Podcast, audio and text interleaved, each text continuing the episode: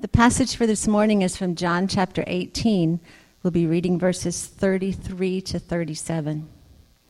So Pilate entered his headquarters again and called Jesus and said to him, Are you the king of the Jews? Jesus answered, Do you say this of your own accord, or did others say it to you about me? Pilate answered, Am I a Jew? Your own nation and the chief priests have delivered you over to me. What have you done? Jesus answered, My kingdom is not of this world. If my kingdom were of this world, my servants would have been fighting that I might not be delivered over to the Jews. But my kingdom is not from the world. Then Pilate said to him, So you are a king? Jesus answered, You say that I am a king. For this purpose I was born, and for this purpose I have come into the world to bear witness to the truth. Everyone who is of the truth listens to my voice. This is the word of the Lord. You may be seated. Thank you, Lori. Good morning, Arcadia. How y'all doing? All right. Good to hear. A um, couple other quick announcements. By the way, if you're new, my name is Frank. Glad to see you. Welcome. We're glad you're here. A couple other quick announcements. Uh, just want to remind you that uh, if you would like to uh, attend, we're having a little meet and greet uh, uh, starting around 12:15 after the second service today, maybe 12:30. We're having a little meet and greet for the four elder candidates. So that would be Jim, Steve, Josh, and Cody. So um, we'll also have a little bit of food from Postino's here for that as well. So uh, if you'd like to come back after the second service and do that and be able to meet and talk to the elder candidates, that would be great. And then the other thing I want to remind you of. I would really appreciate it if you would be here next Sunday, uh, the 14th, because that is the Sunday that we are going to be uh, commissioning and sending out the Peoria plant. Sean Myers is going to be uh, preaching the message that day, and we're going to bring everybody, the entire core team uh, from Peoria, up front, and we're going to and we're going to pray for them and commission them and send them out. So that'll be a pretty exciting day, and so we would love for you to be a part of that as well. So. Let's dive in. If you haven't already, eventually I will get to, well, actually sooner than eventually, I will get to John chapter 18. Uh, we're going to be looking at that and one other passage this morning, and then a hymn as well. We're going to close with that. But we're in the second week of our series on Advent. And we talked last week, we introduced all of this. We talked last week about um, how Advent literally means arrival or coming, and that Jesus, if you want to take that noun and turn it in, into a verb, Jesus advented once, and we look back to that. That's Christmas. Uh, but we also know that he is going to advent again. And so the Advent season is really more about looking forward to his second coming, his second advent, than really looking back. We will look back, of course, especially on Christmas Eve, but primarily the Advent season is about waiting and hoping and prayerfully expecting the arrival of the King of the kingdom of God. And, and the series title is The King is Coming. And, and I mentioned last week that if you wanted to have a passage that was sort of like the big idea for the entire series, it's Hebrews chapter 9. Let me read it to you again. And just as it is appointed for man to die once, and after that comes judgment, some people have called that the Schlitz verse, if you're old enough to remember Schlitz beer. You only go around once in life. All right? Okay, a couple of you are old. Never mind. All right, so anyway, so Christ, having been offered once to bear the sins of many, his first advent was, was to come and atone for sin, to make the payment for sin, to give us forgiveness for sins. He will appear a second time, but not to deal with sin, but rather this time it is to save those who are eagerly waiting for him. And so that's the big idea of the entire series. The big idea today is that he is the king of the kingdom. The king of the kingdom is Jesus. His is the kingdom. You, you, look at Matthew 6, the Sermon on the Mount, and Jesus is talking to everybody, and he's saying, Look at the way people are trying to connect to all of these other things and find their fulfillment. And then he says this, But seek first the kingdom of God and his righteousness. In other words, seek the kingdom, but you seek it through him, the king of the kingdom, through his righteousness. And then all of these other things will be added unto you. You will find connection. You will find fulfillment if you would just get your priorities straight. If you would exalt the king king of the kingdom into his rightful place. And then he says, Therefore, don't be anxious about tomorrow, for tomorrow will be anxious enough for itself. In other words, all this anxiety that you're living, uh, the idea that we want to live in peace, um, and, and so we pursue all of these things in order to give us peace is a bogus idea. He's saying that the place of peace, the place where we deal with our anxiety, is in the king and in the kingdom and in his righteousness. So today we're going to talk about how Jesus is the king of the kingdom of God. Like I said, a couple passages today, and then we'll close. I want to talk about a great old hymn uh, that I think really exalts Christ in, in an appropriate way. We actually sang or will sing. I, I wasn't in here for the music, but I know it's on the docket. At some point today, we sang a version of it. So, let me reread that passage that Lori just read for us, and then we'll spend a little bit of time unpacking that before we move to 1 Corinthians 15. This is essentially the Roman side of the trial of Jesus. Jesus has already been in front of the Sanhedrin, the ruling council, and had his trial with them, which which was a, a, goofy trial because the Sanhedrin came in with a verdict. They didn't really care about evidence or having a discussion. They came into this thing with a verdict and they immediately condemned him to, they said, You're done. We're condemning you to death. But before they could actually execute him, they had to send him to the Roman governor in order for him to sign off on the execution. That's the only way they could do it uh, legally. And so now this is the conversation that Pilate has with Jesus. And this conversation is fascinating. I'm only going to spend 10 or 12 minutes on it. I would love to spend 40 on it, but th- there's so many nuances here and so many ironies. But this is what happens in these five short verses. So Pilate entered his headquarters again and called Jesus and said to him, Are you the king of the Jews? Jesus answered, Do you say this of your own accord, or did others say it about me? And Pilate answered, Am I a Jew? Your own nation and the chief priests have delivered you over to me. What have you done? In other words, listen, this doesn't make sense that you're the king of the Jews and your own people have delivered you in. I'm not so sure I understand what's going on here. So why don't you help me understand and explain this? And Jesus answered, My kingdom is not of this world. If my kingdom were of this world, my servants would have been fighting that I might not be delivered over to the Jews, but my kingdom is not from this world. Then Pilate said to him, So you are a king? And Jesus answered, You say that I am a king. For this purpose I was born, and for this purpose I have come into the world to bear witness to the truth.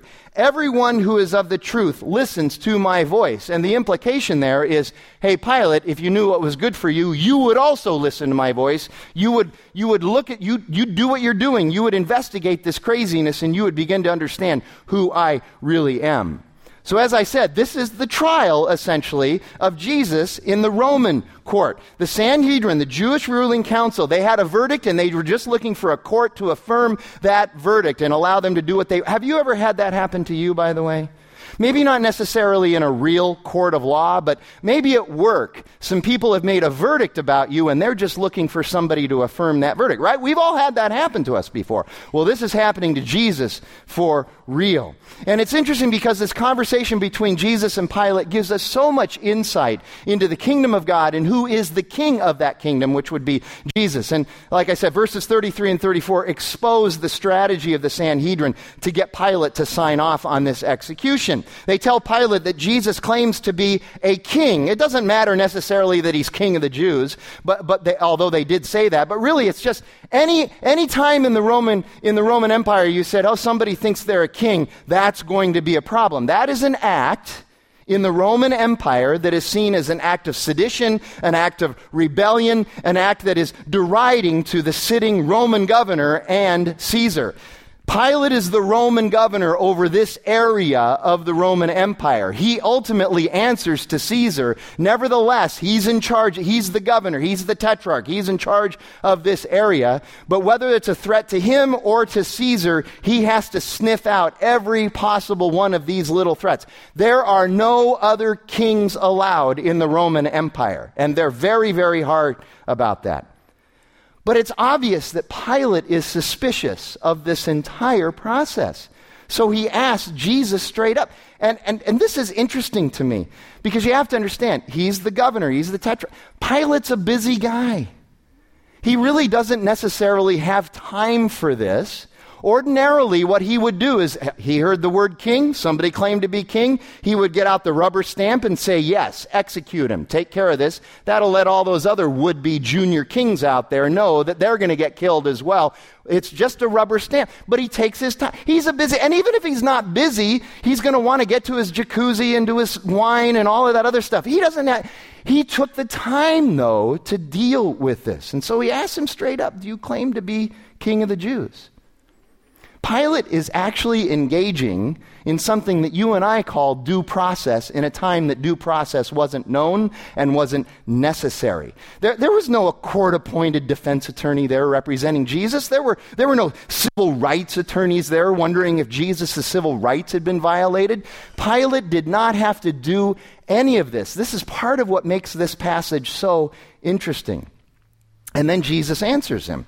And Jesus' answer demonstrates two really interesting things about Jesus. Number one, it demonstrates that Jesus has this amazing ability, unlike many of us, to be able to make a point without getting worked up about it. Jesus always remains really calm, okay? And then the second thing that it, it, shows that Jesus is really good at, which we all love, you read through the Gospels and you see that this is true. Jesus is exceptional at answering the question that should have been asked, not the question that was asked. And so his answer isn't exactly on line with what, with what um, Pilate is asking, but Jesus gets his point across. He said, Listen, you need to understand, if I really were a kingdom, if I really were a king in this world, notice he says that. If I were a king in this world, in other words, if I were a king under your systems and your values and your expectations, my guys would have acted like they were part of that kind of a kingdom. They would have thrown down when they came to get me. They would have fought, but they're not fighting. We aren't fighting. I'm not fighting. So can't you look at that, Pilate, and see that your instincts are right? There's something wrong here. There's something going on that isn't correct. There's a mistake. And then Jesus makes it very clear. As a matter of fact, I do have a kingdom, but it's not of this world. You see, it's a kingdom, Pilate, that doesn't, doesn't need to be supported with physical force or systems designed to mitigate and control human sin, because guess what? I'm the answer to sin. I'm the answer. All these other ways that you're trying to figure out how to, how to answer for the brokenness of the world, it's me. I am the truth. I'm the one who has come to bear witness to how this world is supposed to really work. And Pilate, of course, says, So you are a king? He says, Yes. Yes, I am. But not a kingdom that operates under any system or values that you have any concept of, though you should be. You should be aware of what's going on here. You see, what he's saying is, is he's saying, listen, Pilate, you, you kind of have this little kingdom here, but your kingdom is temporary. Mine is eternal. Your, your kingdom is a threat. You know, people hear that Pilate's upset or Caesar's upset, and that threatens them. My kingdom is not a threat. My kingdom is a community. Your kingdom is rooted in sin, but my, my kingdom is rooted in truth and grace. There's a huge difference between these kingdoms. You see, the worldly kingdoms that you and I engage in and, and swim in and live under, I- including that kingdom of Rome, by the way, which by some historian accounts, the Roman kingdom lasted 800 years. That's a long time, but you need to understand that even 800 years within the, uh, the big picture of eternity is just a blip on the screen. These worldly kingdoms that we put our trust and faith in and we put our hope in and we think are going to fix everything and we think this kingdom is going to be better than that kingdom and the Democrat kingdom is better than the Republican kingdom. But no, the Libertarian kingdom is really the one that needs to get traction. But how about the independent kingdom or maybe just the kingdom of me, our favorite kingdom? Those kingdoms are all temporal. They're fleeting. They use intimidation and they can be violent and they're motivated, clearly, they're motivated by selfishness and there's sin mixed in and corruption and power. And they use force to support their reign. The Jesus' kingdom, the one that he reigns in, is all about grace and truth and community and love and justice and joy and freedom and righteousness and life. And here's a Here's a really simple, uh, this is just getting right down to bare basics, a very simple way to understand it. What what does every kingdom need? Every kingdom must have this one element a king. It's not a trick question. Every kingdom has to have a king, And generally, that kingdom is going to take on the characteristics and attributes of that king. And so the kingdom of God is going to be one that's loving and graceful and forgiving. It's a gospel centered king. And by the way, let's get, I already got personal a little bit. I want to drive home this point of personalizing these kingdoms. Our favorite worldly kingdom, you and I, every one of us in this room, our favorite worldly kingdom to seek and to build is our kingdom, the kingdom of me. We'll use the systems and the values and the structures of our culture and of our country and whatever it is. We'll use that in order to help build other kingdoms, but ultimately those kingdoms are about what's best for us, the kingdom of me. And one of the biggest challenges in life is that you and I, really, at our core, you and I would rather Jesus sought our kingdom rather than us seeking his kingdom. That's why he says in the Sermon on the Mount, Matthew 6, seek first the kingdom of God and his righteousness. Get your priorities straight, he's saying. It's so simple, and yet it's so counterintuitive. It's counter to our spirit because our spirit's been corrupted by sin. And so we walk around and we sing our favorite hymns. Instead of how great thou art, we sing how great I art. Maybe not out loud, but you're singing it. Instead of, instead of singing have have thine own way, Lord. We sing, Have mine own way, Lord. Wouldn't you rather have my way, Lord? Haven't I got this stuff figured out? I'm down here in the weeds, God. You're just up there at 30,000 feet. Let me take care of this for you. You see, one of Pilate's greatest concerns that he had to make sure that he was aware of was that his kingdom might be threatened. And let's get this straight. I mentioned this already in theory, but here's the practical application of it. It's not necessarily that Pilate was world, worried that the kingdom of Rome, the empire of Rome, was necessarily going to be threatened. What he was really worried about was that his kingdom was being threatened. The, the fact that he's the governor, that he's the tetrarch, affords him benefits and privileges that he wouldn't have otherwise, that he wouldn't have if he wasn't the, the governor. And so he's worried about whether or not Jesus is seeking his power and his influence and his position. That's what he's worried about, and that's why he really needed to, to, to drill down on this. And that's our problem too. This is our problem as well. We've been talking about how well, we've been talking. One week we talked about it. Last week we talked about it. How the second coming, the second advent of Christ, it creates a lot of anxiety for people. Why is that? Why are so many people really not at peace with the second coming of Jesus? Well, one of the biggest reasons we're anxious about Jesus coming again is that we know that his kingdom is going to oust our kingdom. We know his kingdom is going to prevail, and we're not so sure that we're excited about that. We kind of like the way we've ordered our kingdom, no matter how temporary it is. You and I need to see this as good news, though. I, just this one, I could list all the reasons why this would be good news, but here's just one little reason why this might be good news. Wouldn't it be nice if you and I didn't have to pretend or act like we're in charge of anything anymore? I got to get at least one amen for that. I mean, good grief. How much relief would that bring? It's all yours, Jesus. You can have it, man. I've been waiting for a long time for this moment, okay? I call it the glorious overthrow of me.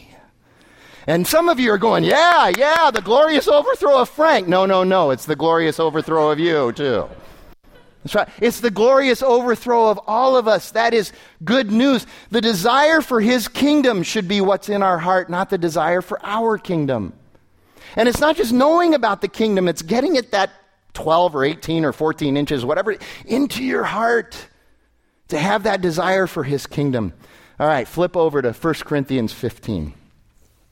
This just kind of helps finish off this whole idea that he is the king of the kingdom. Although there's many other passages we could look at, this helps us as well.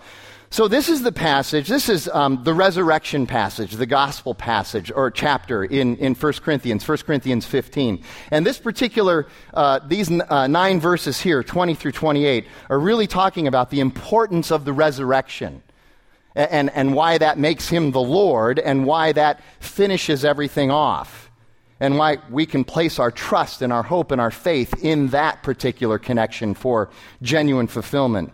So Paul writes this But in fact, Christ has been raised from the dead, he, he has been resurrected. and he's the first fruits of those who have fallen asleep. I'll talk a little bit about first fruits, what that means. For as by a man came death, by a man has also come the resurrection of the dead. For as in Adam all die, so also in Christ shall all be made alive. But each in his own order Christ the firstfruits, then at his coming those who belong to Christ. Then comes the end when he delivers the kingdom to God the Father after destroying every rule and every authority and power. For he must reign until he has put all his enemies under his feet. The last enemy to be d- destroyed is death. For God has put all things in subjection under his feet. But when it says all things are put in subjection, it is plain that he is excepted who put all things in subjection under him. When all things are subjected to him, then the Son himself will also be subjected to him who put all things in subjection under, under him, that God may be all in all. So, that idea of first fruits, you see it a couple times in that passage, including the first verse 20. It's an agricultural term that, that refers to the, the very first sampling of a big of a very large crop that's to come. It's like okay here's a little preview. Here's a picture of the nature and quality of this beautiful crop that is coming. In other words christ's resurrection and his body is going to be what ours are. We're going to be resurrected as well and we're going to be given a new body. Some of us can't wait for that. Some of us are trying to rebuild our body now. You're going to get a perfect body at the resurrection and then verses 22 and 23, that's Romans 5, baby. I mean, remember about a year ago when we went through Romans 5? That's, that's the message of Romans 5 that, that all sinners, all are sinners and suffer because of, because of Adam. We, we, we experience death because of Adam. He's the one who's responsible for that.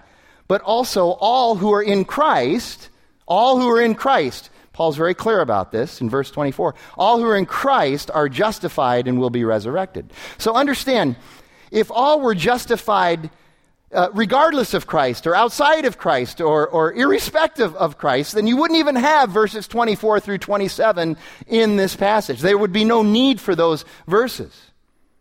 And verse 23 tells us that when Christ advents again, all who are in him will receive the body just like his. Never again, never again to experience aging or weakness or illness or pain or acne or anything like that. Somebody said amen to that. That's really cool. Mm-hmm. And then verses 24 through 27 Jesus is the king. All enemies will be destroyed and put under his feet. But again, the problem is, the challenge is, we're not so sure this is good news because you and I, we like some of those enemies. Come on, admit it. We like some of those enemies. All of us have our favorite go to sin. That's an enemy of Christ, but we like that one. We wouldn't keep going to it if we didn't. There are certain attitudes that we have, that we display, that we manifest, that, that though unhealthy, we, we continue to lean into those attitudes.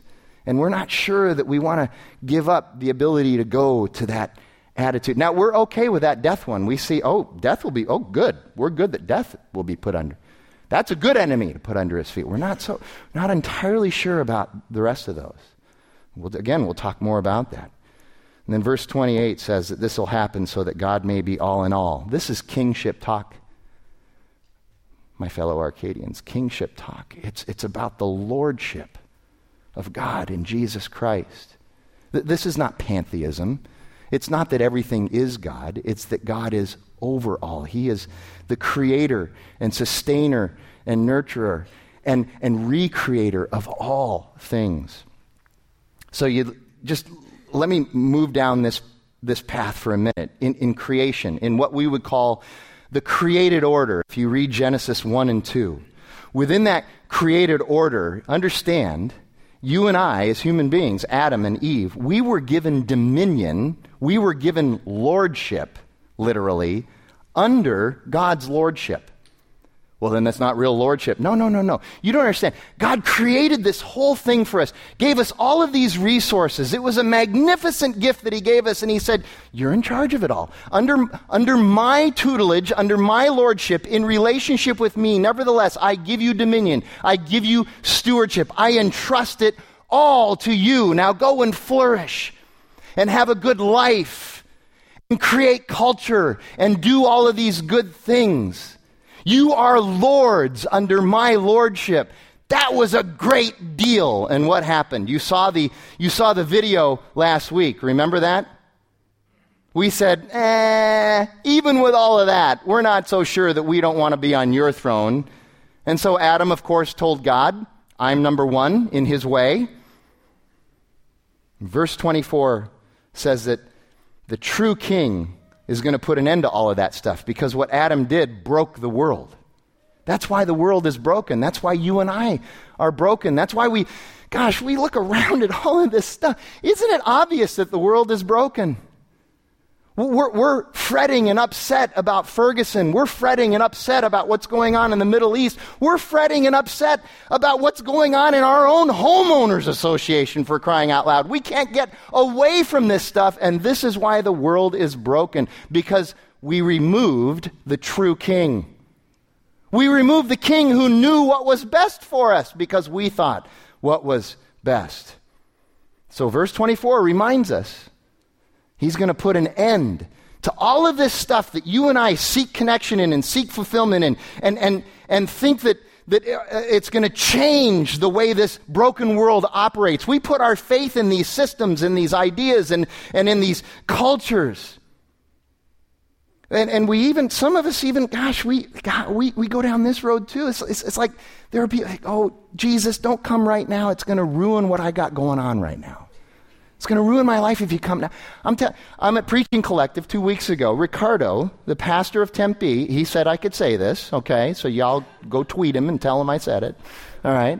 Ricardo says, Ricardo was a great football player, if you don't know. He played four years, started four years Division One football for ASU. He's a good football player. In high school, his high school team was playing the state championship game. And on the eve of that state championship game, so the night before that state championship game, Ricardo said he actually prayed that Jesus wouldn't come back before that game.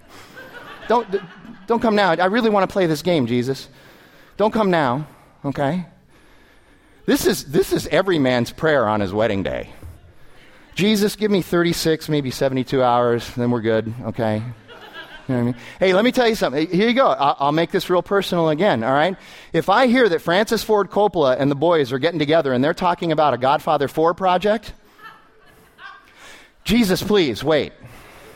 Don't you want to know what happens to the family, Jesus? This is good stuff. Then you can come. Let me see the premiere and then we're good, okay? No, Jesus isn't going to ruin it. That's just goofiness. Jesus coming will make life what it was always intended to be.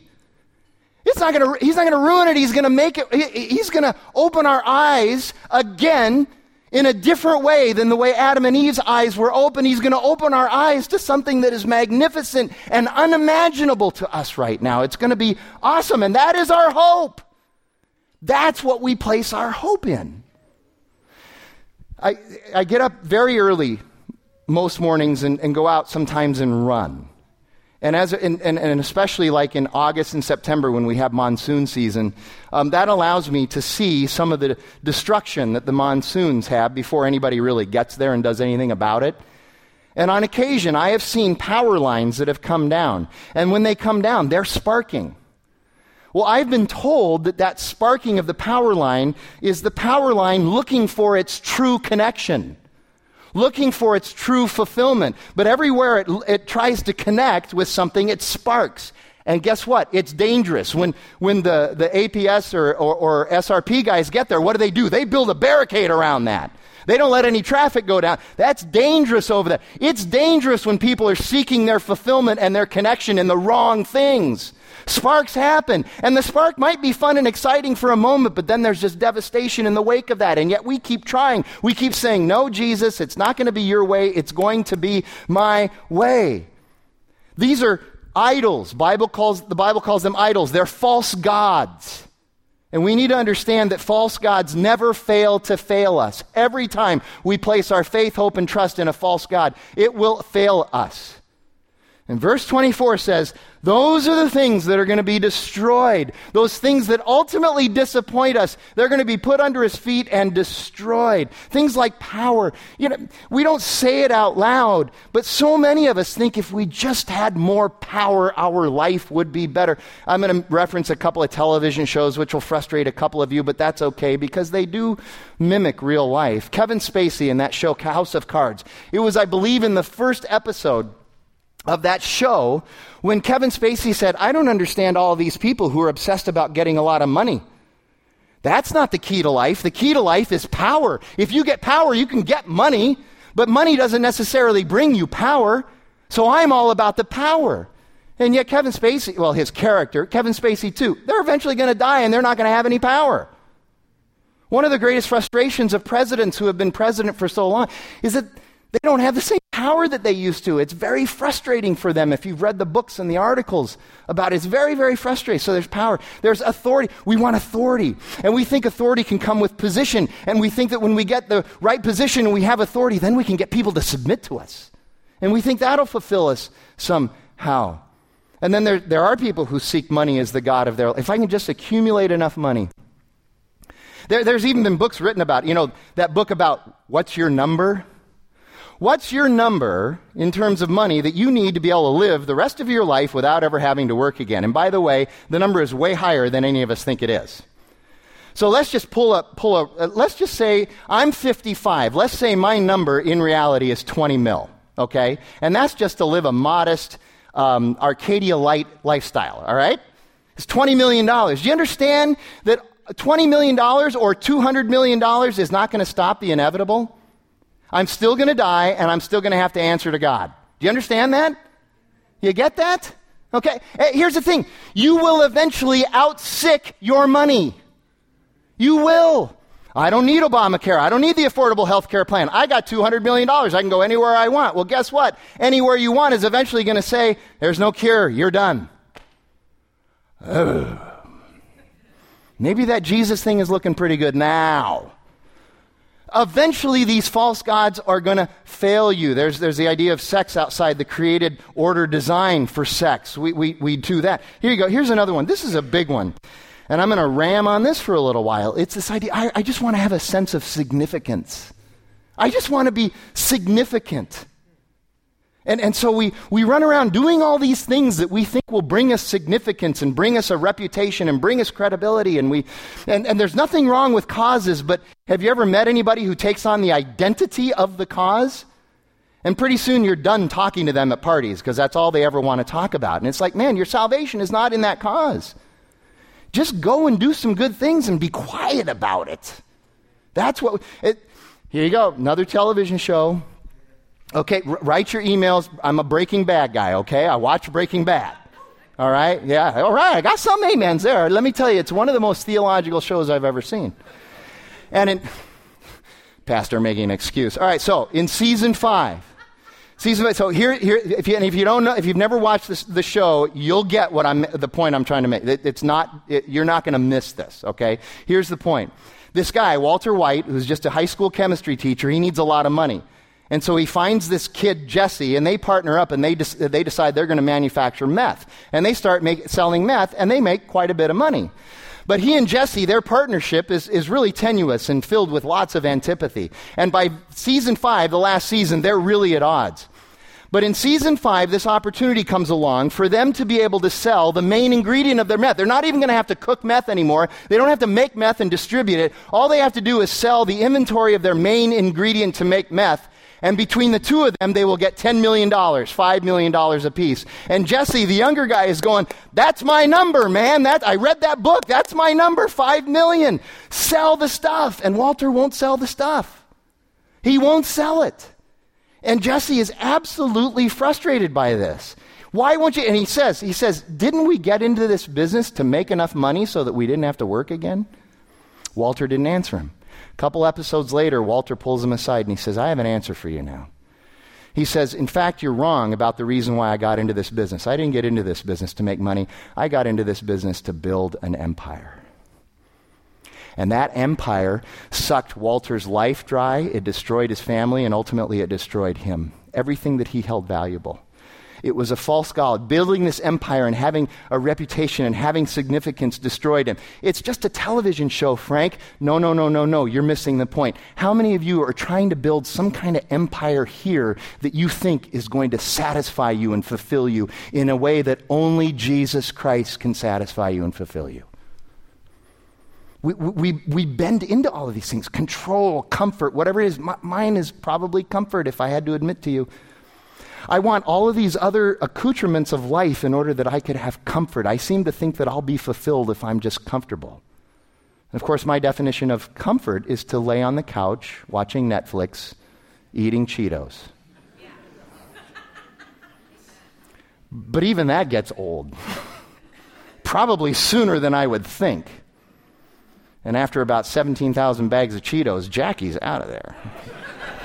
Look at that right now. Bruce Winter says this about this paragraph in 1 Corinthians 15. I think it's very helpful. He says, In so short a passage, Paul has traced paradise lost and regained, as well as the recovery of the submission of all things to God, as in the beginning of creation. And it is Christ's resurrection and lordship that guarantees this. He is the king of the kingdom. His resurrection, lordship guarantees this. And one of the things that we see here is, is that Paul is talking about the proclamation of the kingdom, not the timing of the kingdom. Remember, we talked last week about how you and I are so interested in the timing of the kingdom. Paul's saying, no, no, no, no. It's the proclamation of the kingdom, the proclamation of the gospel that we need to be all about. Many of you know that I, I work in the, in the prison system with prisoners. Here's a, uh, here's a guy, I've been writing this guy for 15 years. He has a 24 year sentence. He served 17 years, and recently he got into a, uh, um, a, a, psychiatric therapy and counseling and restoration group that is run by the Department of Corrections. And, he, and he's been in it about six months. And he says, You know, it's been mostly very good. They have a lot of biblical principles, although they don't realize they're biblical principles, and those are really good. But ultimately, the, the downfall of this program is that they continue to remind us of our crime and that we are criminals and that we're bad people. He says that's ultimately the problem with this. And he wrote, this is an excerpt from the last letter I got from him. I got this from him three days ago. I want you to hear it because I think it's beautiful. Okay? It is apparent that many of us have believed very negative things about ourselves, things which were true at one time, but no longer are. And reinforcing those negatives now seems counterproductive and even oppressive. That's what I love about the gospel and Jesus. The gospel says that I'm a new creation in Christ. That contrary to what I believed about myself, I was fearfully and wonderfully made. That I have tremendous value and I'm dearly loved. That I have a new life and my past is forgotten. My future is secure in Him. That it is useless for me to wallow in guilt and shame. That I am intended for so much more that I can laugh and dance and sing and rejoice in the greatness of my King. I wasn't drawn to God because of the law and sin and the threat of hell my life was already hell. I was drawn because of love and grace and forgiveness and a new life and the realization that God knew every secret thing about me and still loved me and desired an eternal relationship with me. And that's not lip service either. He proved it by dying for me. That's the gospel right there. And that's the king, and that's the kingdom that he understands that he is a part of. I started by mentioning Matthew 6 Seek first the kingdom of God and his righteousness. This is the good news of the true kingdom. Void of our idols, our false kings and unfulfilling kingdoms. That's the kingdom of God. It's going to it's going to lay to rest all of those other things. And this is an invitation for you and I to submit to his kingdom and his lordship. And as a result, our needs and our desires will be met in him. He'll use what He's created to meet those needs and desires, but they'll be met in Him and by Him. That's the glory of God. I want to end by just walking through for five or six minutes the words from this hymn. It's the hymn, All Hail the Power of Jesus' Name. Wasn't it great that we used to live in a time when you could name something like a song or a movie um, what it really is instead of trying to find one pithy little word that describes it? All hail the power of Jesus' name. That's the title of this hymn. This hymn is often referred to as the anthem of Christendom. It was written in, 19, in, uh, sorry, 19, 1779, almost 250 years ago, by Edward Pyrenees or Perronet, depending on how you pronounce his name, while he was serving as a missionary in India. So some of you know this song, right? Right? Okay, so just sing the first verse with me, please, because you don't want to just hear me sing. So we get an idea of how the rhythm uh, goes and everything. So, all hail the power of Jesus' name, let angels prostrate fall. Bring forth the royal diadem and crown him Lord of all. Bring forth the royal diadem and crown him Lord of all. Isn't that a magnificent, exaltive song? It's just fantastic. And we're, we're doing a version of it today. But listen to these words and what, it, what they mean. It, it's let angels prostrate fall. Let me tell you something. If angels are going to fall and bow before him, you and I need to also. And then it talks about this royal diadem. We think that's a crown. It's actually a jeweled headband that specifically signifies two things sovereignty or power and authority. It's lordship talk. He is the king, he is the Lord. The next verse goes like this Let highborn seraphs tune the lyre, and as they tune it, fall. Here you go. This verse in this song is the all of life is all for Jesus verse. No matter what you're doing, this is Romans 12:1. Your entire life should be lived as, a, as an act of worship, a spiritual act of sacrifice to God. It's all of life is all for Jesus. So no matter what you're doing, whether you're tuning or you're thinking or you're working or you're playing or you're learning, whatever it is that you're doing, bow down to Him. He's the King. All of life is all for Jesus. Before His face, who tunes their choir and crown Him Lord of all. Crown him, ye morning stars of light, who fix this floating ball. Even creation recognizes his lordship and his kingship. That's Romans chapter 8. Now, hail the strength of Israel's might and crown him Lord of all. The strength of Israel's might comes from Jesus, even in the Old Testament. You need to understand that. It came from the Messiah. Then these next three verses, which all really tie in together. Crown him, ye martyrs of your God, whom, who from his altar call. Extol the stem of Jesse's rod and crown him Lord of all. Ye seed of Israel's chosen race, ye ransom from the fall. Hail him who saves you by his grace and crown him Lord of all. Hail him, ye heirs of David's line, whom David Lord did call the God incarnate, man divine, and crown him Lord of all. These three verses remind us of several things, but three really important things. First of all, they remind us that the Messiah came from God's chosen people and specifically from David's line, and that was all part of his magnificent plan. And that brings us to the second thing, his perfect and magnificent, magnificent plan. I'm so excited I can't even say it, is grace. It's grace. The true and perfect King is one of grace. And the third thing it reminds us of is that our King joyfully submitted to the incarnation. He became a man to serve us. Hebrews tells us that he's the perfect high priest because he was sinless, but also he's the perfect high priest for us because he's not without temptation. He understands what it's like to be us. He's the true king. And then this verse, this verse, which probably few of you, if any, have ever heard because it usually gets cut out. These, these old hymns used to be 8, 10, 12 verses. And of course, today, if you do hymns, you do three or four verses because it's just way too many to do 8, 10, or 12 verses, right? So you have to cut some out. This was one that always gets cut out. Sinners whose love can never forget the wormwood and the gall, go spread your trophies at his feet and crown him Lord of all.